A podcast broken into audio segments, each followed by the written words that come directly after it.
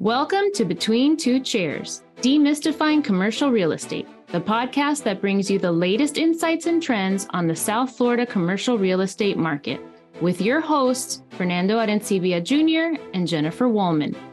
In each episode, we dive into the world of commercial real estate and break down complex concepts to make them accessible for everyone. Whether you're a real estate professional, a curious investor, or just interested in the South Florida market in general, Between Two Chairs is the podcast for you. So pull up a chair and join us.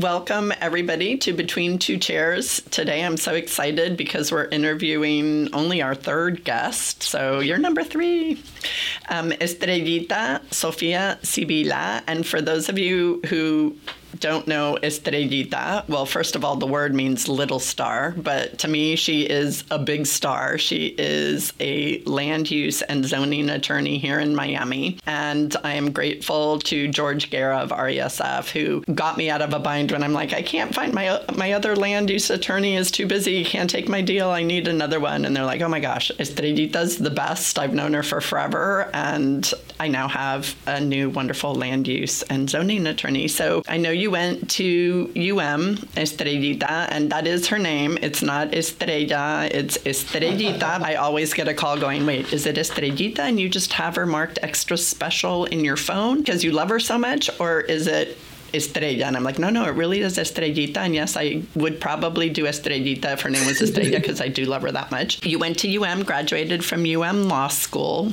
So give us a real quick little background. So, first of all, thank you for inviting me to be on this show. I've listened to you all banter about real estate and I just love it so much. You break it down in such an easy way for people to understand whether they're fully engulfed in our industry or just wanting to learn about real estate. I think you all do such a great job of really breaking it down and explaining it into these wonderful bits that are easy to get and easy to implement. So, I'm excited to share my time with you this morning. So I am a born and raised Miami native. I am a triple cane. I went there for undergraduate, law school, and then I also did a master's of law in real estate development and finance. And I've always had a love for real estate that started with my mom who would take me with all these drives on the weekends the drives were always free and open houses were free to attend. So it was a fun way to get us out of the house to spend very little money, but also educate us on property and seeing, you know, what's out there and what we could strive for for ourselves, for our families, and for our clients in the future. So my start was that going to open houses and getting to know different types of property. And then my father's been an investor in real estate. He's also an attorney. But over the years, he bought different properties, both in residential and commercial. And he used to take me along with him and take me to these different commercial properties. And he'd say, Well, what do you like about this one? What don't you like about this one? And it was always really interesting the perspective that I would bring. I was, you know, maybe 10 years old at the time, but I always had something to say about it. And over the years, it just always made me, I think, a better attorney, a better practitioner, and just someone that was more open to understanding that everybody brings a fresh perspective to the deal, even if it's a 10 year old. So that's kind of where I got my start in real estate. Of course, my love for it um, just has continued to grow. I love building community, creating places where people live, work, and play, and also creating the community fabric where all of us really get to enjoy not just the places, but the people and the opportunities that we can all engage in. I wanted to say thank you for the kind words. I think we are kindred spirits. Um, I've heard you speak many times on zoning issues in front of, of, of an audience you have tremendous presence, but you also have that ability to really break down the you know what looks to be a very complicated purposefully difficult process that you have to engage in into something that is very direct and simple. And you go to um you get your law degree uh, you have this love for real estate. Was it a purposeful direction in your life to do zoning uh, and to get involved into land land use 100%. So I used to watch, and I'm going to basically confess the level of nerdiness that, uh, that I entail. So I used to watch the zoning hearings at City of Miami, and I thought it was awesome. And I loved watching it because it was the future. I my mind and my personality type is I'm an ENTJ. I think I'm a futurist.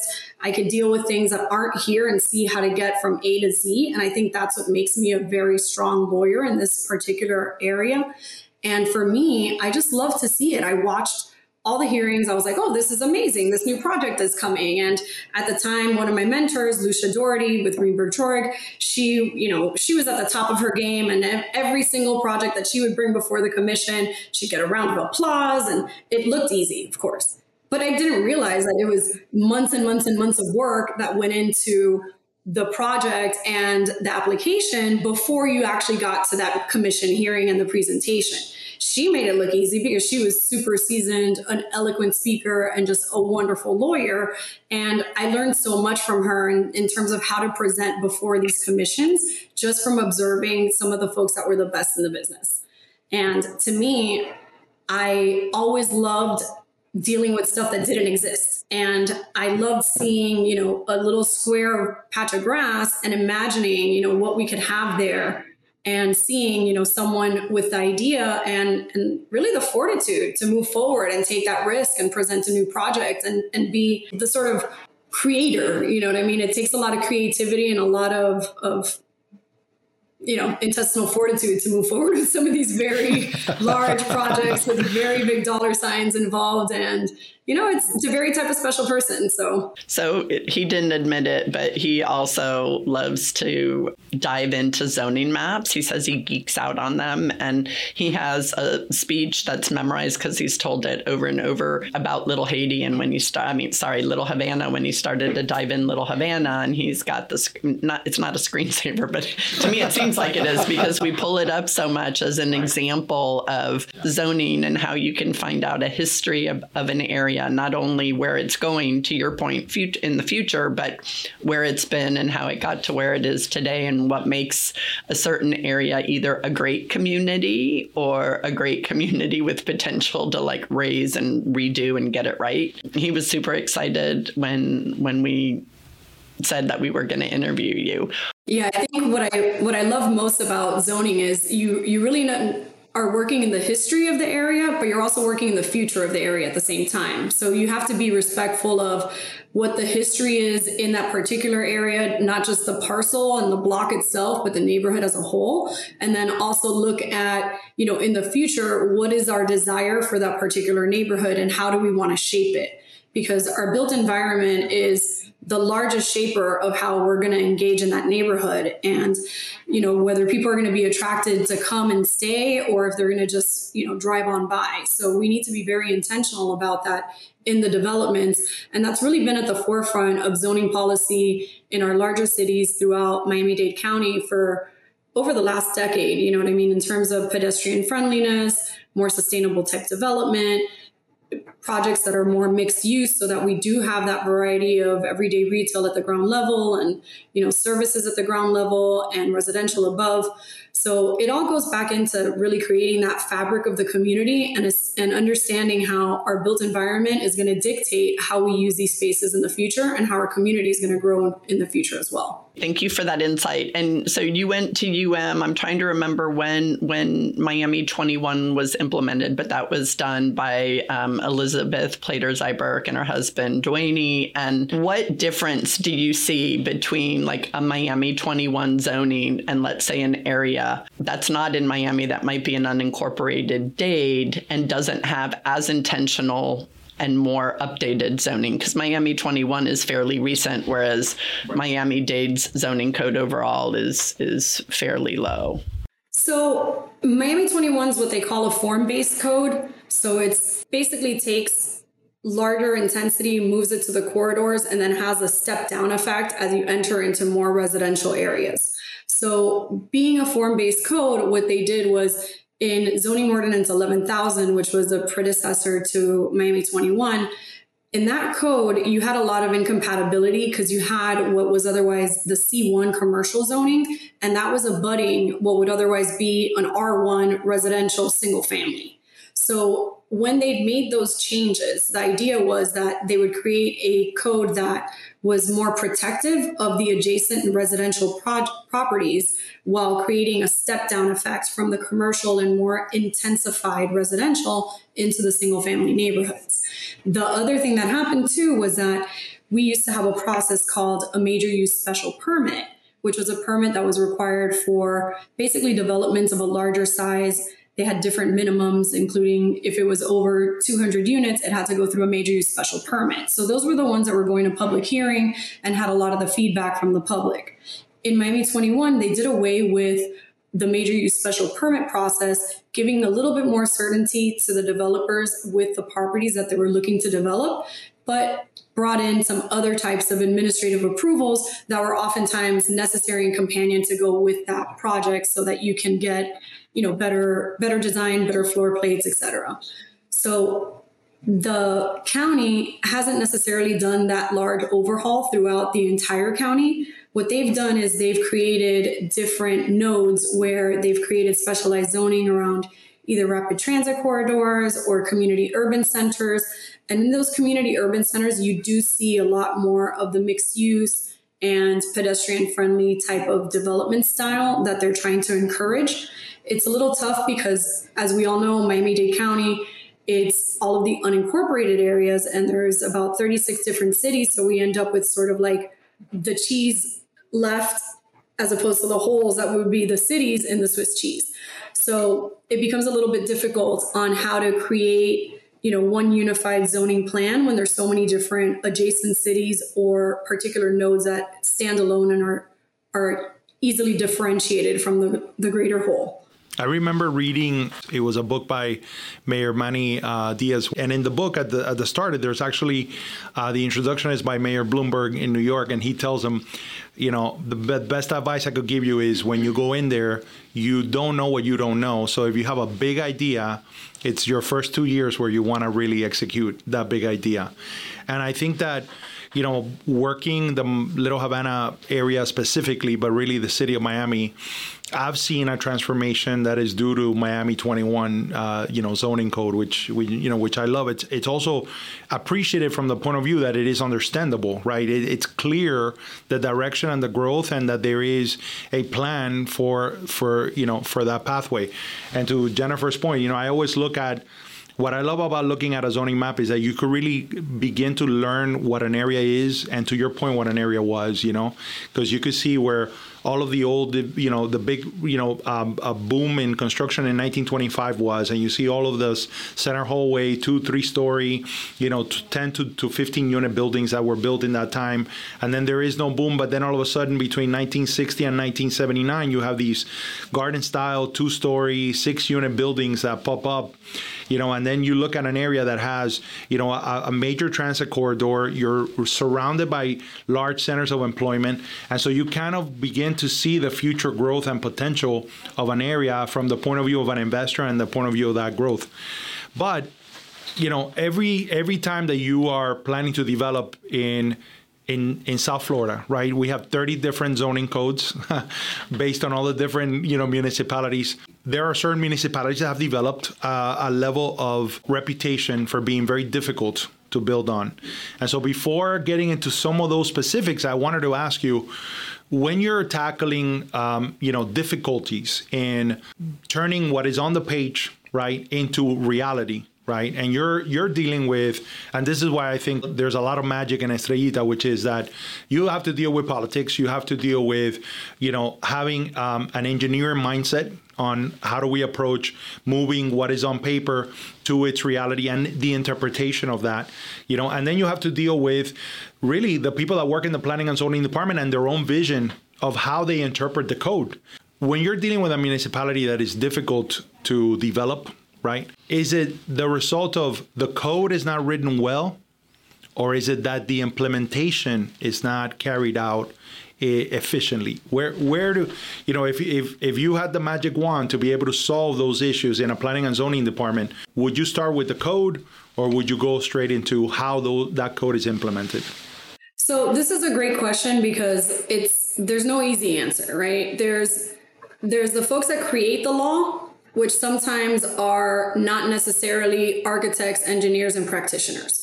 So we have those two forces that are sort of against each other in terms of, and I'll, I'll give you a great example. In Miami 21, there's a requirement that there be a 15 foot deep parking garage liner right? So you see all of these developments, and I'm sure you've dealt with some of this retail that's on the first floor or on the outer floors of a parking garage where, you know, if the developer was building the least required 15 foot depth, that 15 foot depth doesn't do much for any sort of retailer, any sort of office.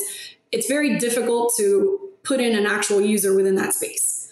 So, of course, it was being designed so that you were putting in the minimum required by zoning, but then what's the effect is you have all this empty ground floor space for lease forever that's unusable to any end user. So some of the earlier buildings that were being built um, under Miami 21, you know, was all right. We got to put 15 feet, 15 feet. We got it. Check. You know, we we lined the garage. We're good. There's going to be an active use behind it but they underestimated the response from the retailers and the actual consumer and the users of having to actually put in a usable operation within that space.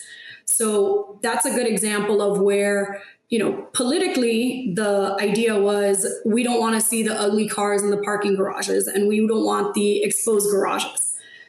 Legislatively, they're like, no problem. We'll require a 15 foot, you know, active use liner practically nobody in the market on the real estate side can use a 15 foot depth of a, of a, of a space because you can barely put anything. So that's that led to a lot of empty space. And then it led to the response from the developers saying okay well 15 feet is not going to give us usable leasable space to anybody or sellable space. We need to make it larger even though the minimum is only 15 so that's an example of where you know the legislation and the actual needs of the of the real estate community and the changes between the architecture and the legislation don't really match up to the actual needs for the end user. That happens a lot. The other issue is that the folks that write legislation, they do their best job to anticipate a lot of these issues. Sometimes you can't anticipate them all.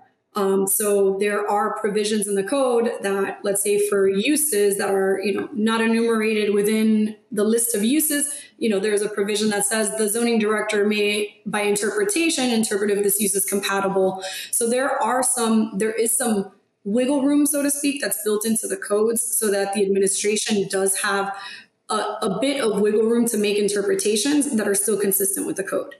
Now, will they make those interpretations?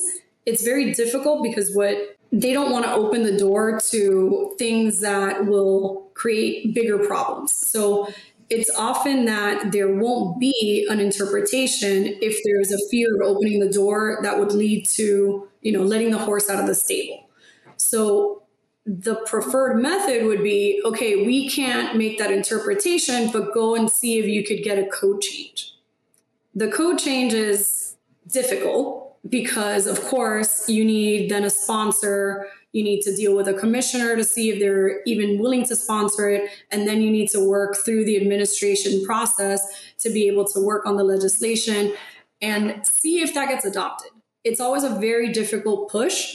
We've had to do it on many occasions there's been occasion where, as an industry, we've gone to a city and said, this does not work for our industry. We need a code change and we want to approach it holistically, not, you know, for one particular person. We want to address it as an industry. And I think those are the changes that are most successful is when we have you know an industry in totality that comes forward and says look this doesn't work we need to address this let's have a workshop this is act this is actively done we've done this Right now, even in Miami Dade County, we have a quarterly meeting of workforce housing and affordable developers and um, land use lawyers, and we meet quarterly with the county to go through different legislation that's either been adopted or even now with the Live Local bill, you know, the implementation of the Live Local bill locally, how that's going to work.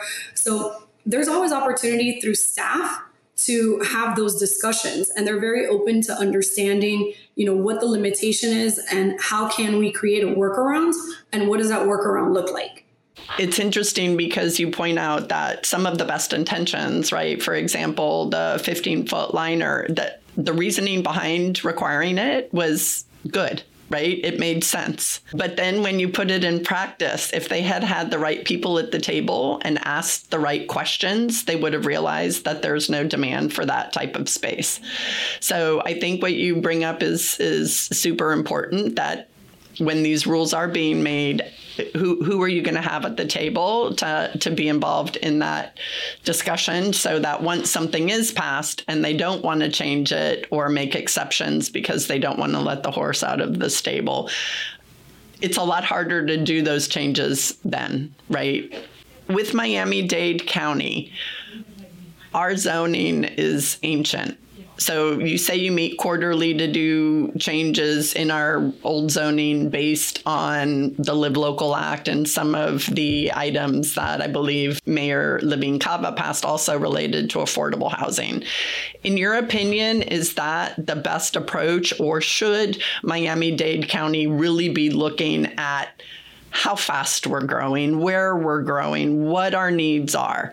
Um, and the reason I ask that question is because I feel like Miami Dade goes in these huge growth spurts and then contracts with very little thought to planning. Recently, cities have started thinking more about, to your point, creating community and who's going to live there and what it looks like. But I don't know if the county as a whole has. And so now with like this Live Local Act, what is that going to look like? Does that just mean there's going to be all of this affordable housing built everywhere in like a land rush, right? Without intentionality and thought being put at it because there is a housing crisis nationally and especially here. First, the zoning code is a living document. It's being amended constantly every single commission meeting, there's legislation that's being proposed and is being amended. So it's a constant living, breathing document. And there's always little bits and pieces of the code that can change overnight, so to speak. And by overnight, I mean with proper notice, the necessary days, first and second reading of the ordinance. But you know what I mean? In, in terms of you know what was law you know two months ago may have changed and it's now being implemented in a different way which is why it's always very important to stay on top of the local jurisdiction and whatever changes that they may be working on. Miami-dade county has a whole department that just works constantly on legislation for planning and zoning. Now, they're gonna sort of elevate the issues that are more impactful across the entire county or issues that the public has brought up repeatedly as a, as a matter that needs to be addressed. Our developers group that meets quarterly is specifically to workforce and affordable housing developers as they're working through the different projects and the different incentive programs that the county has the different development programs, any changes that they may have for funding either at the state or at the county level, that's all holistically addressed in that workshop and that forum. So it's not just from the zoning aspect, it's also from you know public works with water and sewer capacity issues and how that would work our next one, I believe, is going to in- include somebody from the property appraiser's office, since we have in the Live Local bill some property tax incentives in there as well when it relates to affordable housing. So it's very holistic. And I think that group does a great job because everybody speaks freely. Sometimes people are complaining intensely, but it's with good cause because, you know, the if the policy is we want affordable housing built now, but we have all of this other red tape that prevents us from getting there, you know, we're not meeting those policy objectives. And the folks that are sitting on the government side sometimes aren't aware of that and they need us from the public sector and the private sector pardon um, that is doing this type of business to let them know where the where the rubs are and where they could help us improve the process so that's currently what's going on now with the live local act because of course it's very broadly written and it at first glance does sound like it's full free flow runaway development as long as you're aiming at those affordable housing goals. That's not the case. It's limited to properties that are currently zoned for commercial, industrial, or mixed uses. There's a requirement that you provide at least 40% resident units as residential affordable. And that's based on the Florida statute's definition, not on our local definitions, which sometimes our affordable and workforce allow for greater than the 120%. So, you know, they're very nuanced differences. And then, of course, in the Live Local Act, if it's a mixed use development, it needs a dedicated percentage of at least 65% of the total square footage to be dedicated to residential. And of that 65% that's dedicated to residential, at least 40% of those units have to be affordable. So, part of what the county's been helping us dissect is line by line, you know, how they're looking to implement some of these things. The Live Local bill sounded like it said, you know, you could go as high and as dense. Yes, but there are interpretations of within the county of you know how high and where and how dense. So right now the maximum density that's permissible based on their interpretations is 250 units per acre. And the maximum height that they're allowed to go to is the maximum height within their their own jurisdiction which in this case the way that the state legislation is written allows them to include the properties that are in the rapid transit zones. So it's interesting when they go to dissect all of these aspects because what still remains is the setbacks, the FAR, the lot coverage, all of that's still going to remain the same. So, although you have this additional density and additional height, it does not necessarily mean that the site that you're looking to develop on will have the necessary floor area. And once you apply the, the setbacks, that you would actually achieve that maximum 250 units per acre density. Right. And that's why it's important. So we were having this conversation about something totally different, but what you read in the news, right? And and what comes across in the news, which is basically just a sound bite and, and an overview, becomes a lot less meaningful when you dig into the details in a given area. So we're hearing not not that I don't think that the Live Local Act is great. I think it is going to help. I think there's a lot of um, there's a lot of really good legislation in there, and I think a lot of people are encouraged to look at affordable housing again because building affordable housing is extremely expensive. So so I think that that's great. But if you read the news, it almost sounds like oh this act is going to solve most of our affordable housing woes, right? And then to your point, when you get into the detail local zoning, mm, maybe, maybe not, it's definitely going to help. But the legislation basically prohibits the municipality from requiring a public hearing for specifically for use, for height, and density. But those are just part of the zoning equation. You still have the setbacks, you still have lot coverage, you still have FAR. So those items you're not the county or the city cannot require you to go to public hearing. But it's not to say that you won't end up in a public hearing process because of some other factor related to the development. This all was because of, you know, the not in my backyard folks. And this came from the west coast of Florida. Um, and they essentially have a lot less intensive zoning in a lot of those other um, areas that are outside of our county for the most part. You know, you don't see 150 units per acre anywhere or 250 per acre, or, you know, in Miami that we have a thousand units per acre in our central business district area.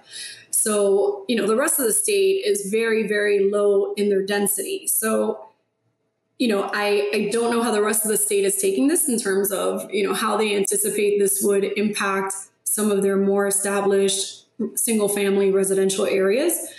But I know here in Miami Dade County and city of Miami, you know, they're looking at this as a very positive for our affordable housing stock and that development. The land price is still the land price and we're still very expensive. So everybody's really crunching these numbers to understand with these incentives for the density and the height along with the property tax along with you know all of the other bits and pieces for financing and such if it's you know if it all pencils out to do these projects down here. We were noticing that a lot of um, you know, owners have uh, the the moment the act was passed that you know they went back to reevaluate right what they had and what they were gonna do with the with the properties that they owned. And um, you know well, we even had a couple of uh, clients of ours that were looking to sell some land and and now decided to reevaluate uh, reevaluated it from the point of view of applying you know the the new law. It, it sounds to me that you are having at least the planning and zoning departments here in South Florida are having a purposeful approach to evaluate it and see how do we implement this.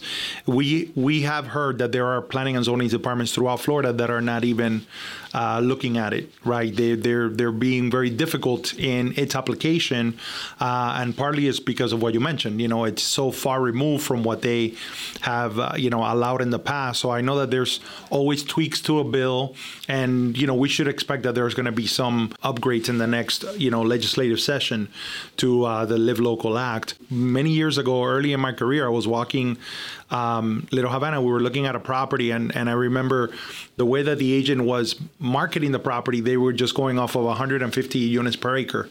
So he was just doing a normal division of how many square feet were in the lot and all that stuff. And the developer was like, well, you're not taking into consideration the circumference that I need to have in order to have ingress and egress to the parking area. You know, the, you're not really understanding, you know, FAR. You're not, so, you know, the complexities of it, which I'm sure it's part of what you love about it because what we love about commercial is that there's nothing no day is ever the same right? And so you know i think what attracts us is that there's a challenge inherent in you know in what you do and we know that there are cities here that have, municipalities that have developed a reputation for being very difficult to build. I wonder from from your point of view, some of these municipalities, you know, Miami Beach to a degree, Coral Gables, you know, even City of Miami, from from your perspective, right? What could be done better by the planning and zoning departments? Because we feel that a lot of the issues that are faced in our city like affordable housing, right, and affordability, a lot of those fights, a lot of the the the, the progression is going to happen within the planning and zoning departments. So, what what do you think is inherently difficult about navigating development in some of those municipalities? I think the biggest difficulty is that sometimes the the cross communication between different departments isn't as strong as we would like. So, in policy wise, in you know, we've been talking City of Miami and, and unincorporated Dade. The policy is if you're building an affordable housing project, you have an expedited building permit process. It's expedited, but it's still the same long building permit process, and you're really not very expedited. so sometimes there's processes that we need from, let's say, the community development department they need to, if it's an affordable housing project, they normally need to certify that that project is meeting certain requirements, et cetera. That then goes to zoning. Zoning then does their review. So there's a lot of collaboration between the departments that needs to happen that they really put the onus on the project proponent to get all of those ducks in a row for them to then bring it in packaged rather than them talking to each other and making sure that this is a joint effort between the department's zoning and the developer to make sure that this affordable housing gets built. So I think we lose a lot of time and momentum in trying to create this collaborative vision between the different departments that have to participate. I'd love to see there being some of those silos broken down so that, you know, there is a more direct line and understanding if, you know, if we need, you know, to submit this particular application or approval, let's say to the state by X deadline, that, you know, everybody's working in unison to meet those deadlines. Otherwise, the project gets pushed away, you don't meet the deadline, you can't get the funding for it or apply for the funding, that project's going to die, even though the developer's already put it under contract, locked the property into an agreement with the seller, or you know, you're normally they won't purchase the property ahead if they're going to go for tax credits, but they'll lock in the property. They've spent money there. They spent money on project design. They've spent money on on designing the basic set of project documents that would need to get approved by zoning. So it's a lot of money that gets invested into these things.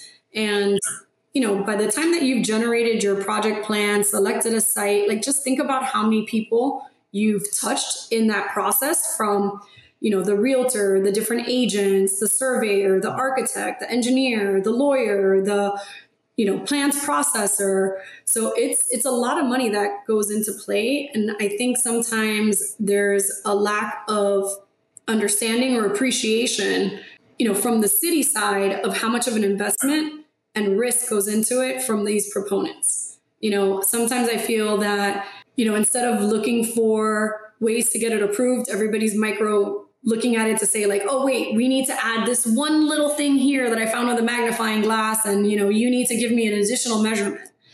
And i get upset sometimes because you know every time we get a, a set of plans kicked back we have to go back we have to pay the architect sometimes we have to pay an engineer. It's a lot of you know back and forth that we lose in time which means that we're paying interest to somebody or it's you know time that we're losing in due diligence or you know it's it's time it's money so right. I, I get upset sometimes because of course, you know, it's it's costly. And I I want it to be affordable. And people end up getting pushed out of the affordability game because of the delays. And I just want to point out to our listeners because a lot of what you're saying, even though we're relating it to affordable housing or ground up development, a lot of these exact same zoning issues apply when you're doing a change of use or you're doing build out of a new restaurant space. You still have those issues and the plans that go back and forth. And I do want to do what we have done before with the city of Miami Gardens and give them a huge shout out for how they approach the process, which to the point that you had of all the different departments being separated, they have everybody in one room and you go and you submit your plans one day at your given hour and everybody who is ever going to touch those plans are looking at it and giving their input live with everybody else in the room so shout out to city of miami gardens yeah, I, I want to say in, in the good old days in city of Miami, I remember being able to go and, and setting a meeting with zoning. So when we would submit our plans to zoning, I would go down there and take my entire list of every single zoning request that we had, and I would go through every single, you know, if it was the major use special permit, we had, you know, subsidiary permits called like class two or class ones. So we would go through and every single request, but it wasn't this like, oh, I found one problem, I'm kicking it back, change this one, bring it back to me. And then they re-review it again. And oh wait now lo and behold i found this other problem that maybe should have been found before but we didn't see it. So now we got to go back again. To me it was it was a better way to get it accomplished because we understood and we had an opportunity to discuss the issue and make sure that it was being interpreted correctly or if it was a matter of you know a critical need for the change. And you know it took longer in terms of us one-on-one with staff at that juncture but I think it saved us a lot of time and explanation and misunderstandings when you just get, you know, a denial and some obscure comments that sometimes are not really giving you the full gist of the picture of what it is that you need to correct. Right. Now, can you tell us why that changed? Was it because of COVID and not working in the office, or is it all because everything went online? That I, you know, I've been doing land use and zoning for almost 20 years now. So that was, you know, I want to say it was even before Miami 21.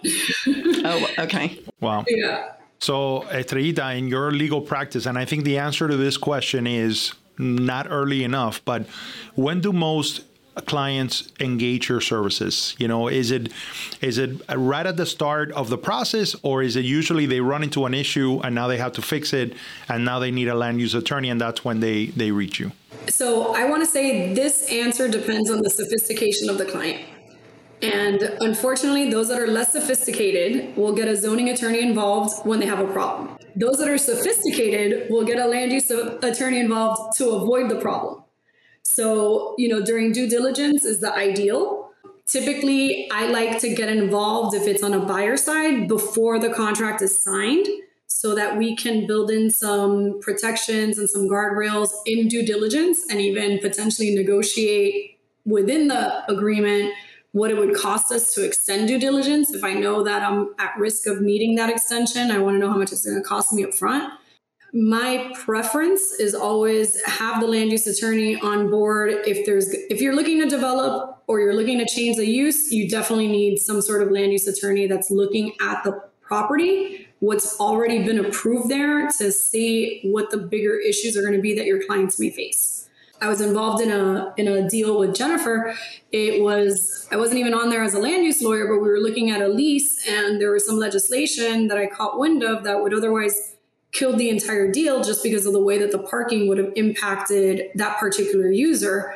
And not having that zoning knowledge at that time would have probably put the parties in a really dire situation when they went to go implement and try to get their permit. They would have been hit with hundreds of thousands of dollars of parking impact fees that they weren't anticipating. Right. And not not not only that, but it would have affected the people who already had leases signed and had stuff under operation. And again, that goes back to our point that sometimes stuff that's well intentioned isn't thought through all the way. And this was in an area in Wynwood. and if they had done that, like all of those outdoor eating areas would have had a huge issue with parking. So we got her involved before we even signed the LOI because it was it wasn't your regular building and it was a change of use. And there's a ton of construction going on in Wynwood. So there is a lot of zoning and, to your point, the little pieces that are constantly changed. And, um, I felt so much better that my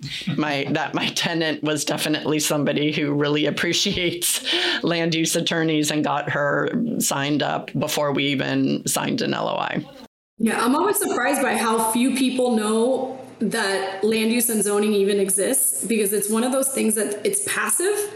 You don't really know that you're experiencing land use and zoning as you're driving around a city or a neighborhood. You just know when it's like wonderful zoning because you want to stay, right? So, like those nodes that we're attracted to, that's like entertainment, retail, and all that, that's because it's great zoning and it creates literally a place where people want to live, work, and play. So, you you recognize great zoning, but you don't really experience zoning from a I know what's going on. It's it's like a passive aspect of your everyday living. Right. I want to see if we can switch a little bit just to sustainability and green initiatives because I know that's something that you've written about before. It's something you believe in. Um, it's something we believe in passionately. And being here in Miami, where we're constantly getting all of the publicity about how we're ground, ground zero for climate change and the issues with insurance, which, by the way, are affecting everybody across the world. We're not the only ones experiencing um, increase in insurance. But can you tell us a little bit? about what you're seeing in either zoning codes or in in developments that pe- that the developers are actually pushing for some type of sustainability or issues related to climate change to be included in their projects. So the, the biggest discussion right now is really around sea level rise and around basically stormwater management. And whenever you're doing a development project, each individual property is required to maintain their own stormwater management on their own site. So it's usually based on a calculation. You know, we have basically the one in 100 year flooding event, et cetera. But these calculations have been sort of the crux of how we determine what how big of a drain field you need what you know what kind of engineering you might have to do to the site in order to prevent excessive flooding. So that's one of those aspects that's going to continue to be of interest because i believe over time that's going to be something that's going to be more of a of an interest point for development whether or not it's regulated from the government side, I think most developers that are the smart, better developers that are thinking long term are looking at how they implement potential flooding and sea level rise into their projects. Like one good example of someone that did that, you know, going way back is essentially Brickell City Center. The way that Brickell City Center is engineered is they basically have a whole entire concrete square inside another pool of water. So if water does flood, it floods into the under the pool that's underneath and it doesn't actually flood any of the underground parking. But that had that took foresight and it took a lot of engineering and it took a lot of money. So what we're seeing also is folks that are doing passive landscaping design so that it will alleviate potential flooding onto the actual site. So for example, if you're along the waterfront, features that allow for pedestrian walkway, then some sort of landscaping feature that goes up intentionally, and then some sort of other dip so that if the water is to rise above the natural um, seawall line, then there's some other levels before you get to impacting the built environment. And then there's somewhere else that would catch and have like a reservoir effect. And again, these are the better folks are creating these into things that appear to be externally as an amenity, right? So now you have a, a large dog run with a park that's hilly and they have, you know, more places to run or whatnot. But really it doubles as the amenity, but also an infrastructure improvement. So I think we're seeing more of that. And that's all, you know, by design, purposely by design. So, for example, would those require zoning changes or some kind of change? Because again, these are forward thinking developers. Think, you know, that we didn't nece- we don't necessarily have the zoning in place or the requirements in place or has Miami-Dade County been um, progressive enough to to say these are designs that we want incorporated in new construction? So a couple of the different jurisdictions and I'm I'm not going to get the whole list right but a lot of the coastal jurisdictions have adopted something called freeboarding freeboarding basically says um, let's say you're a single family home and your maximum height that you're allowed to build is 18 feet. So normally those 18 feet do not start until what's essentially the flood level. So let's say you're at a where your property is, you have an elevation of plus four that you have to build at to be your finished floor at flood, right? So now you'd be four plus your 18, which your building would be at 22 feet total height. So they're allowing what's called freeboard, about five feet of freeboarding, which would allow your you to put instead of your house at the four foot at the nine feet. So now it's higher, and then your height will be allowed to exceed that for the freeboarding. So that gets you more what would otherwise be like either basement area or area that would be breakaway walls or anything that would otherwise be below, you know, prospective sea level or otherwise impacted by sea level rise over time. So those are being implemented in different cities. That gets you, you know, that's an easy way to get around having to amend all the height requirements and etc. So it's basically the freeboard area is excluded from the height. Um, and that's been really helpful to sort of push in that direction. That also, in that same freeboarding style, would allow for you know that sort of what I just spoke about in terms of having a project that goes a little bit higher in its natural sloping on the site and be able to play with some of these other like dips and valleys within its own site to be able to create its own capturing of water throughout. You know, and again, there's different methods to be able to capture, but that's just one example. That's good to hear, and I, I'm I'm impressed with Miami Beach because obviously they have a major issue with flooding. I mean, they had it just with king tides way before climate change was even an issue, just because of where they're located. But in addition to some of the sustainability and green initiatives that they've implemented, I read about a really cool project that they are doing with the Miami City Ballet for affordable housing. So I'm doing that shout out out there if anyone wants to look at it. All all of this stuff and and Estrella Rita's um, examples are going to be in the show notes. But I just wanted to give a shout out for those forward thinking, hashtag forward thinking um, cities. Well, we're getting we're getting to the end. This has been a, a wonderful, uh, uh, you know, uh, episode to be able to spend time with you, Estrellita. We we are so appreciative, and uh, as always, we we like to end with a um, a stat. My partner over here always tells me I'm stealing her stats, so I gotta get let her go first.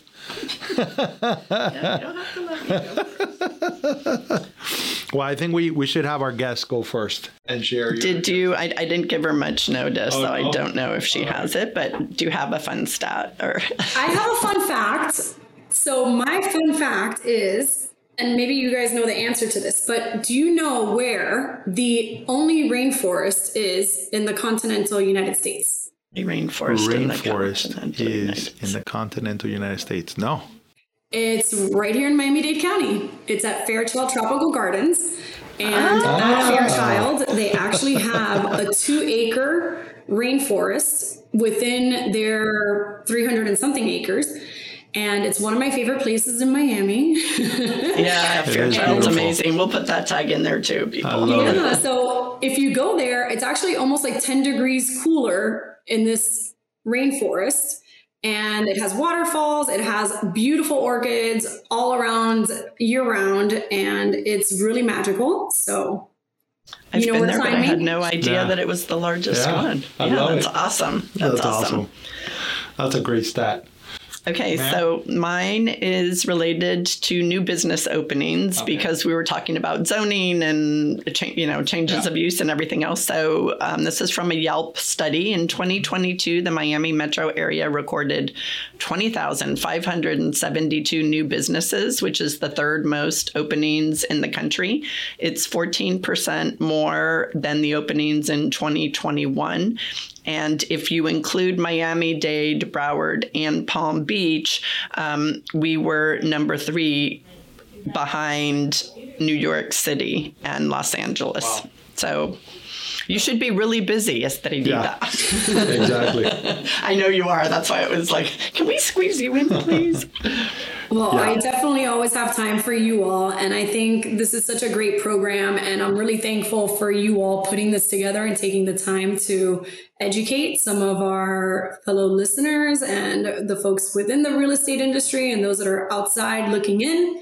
Um, we're always looking to bring more people into our kind of game here. So, well, it looks like you're going to have a lot of work ahead of you. Uh, you know, there's been a lot of uh, stories in the news about um, Miami Dade County and Miami losing, you know, population, which really, uh, unfortunately, it was erroneous reporting, according to the Brookings Institute. Miami Dade County is one of only 11 counties in the U.S. that are back to positive population growth in 2021 2022 after the pandemic driven population decline. And, um, you know, Florida is the number one destination for foreign buyers.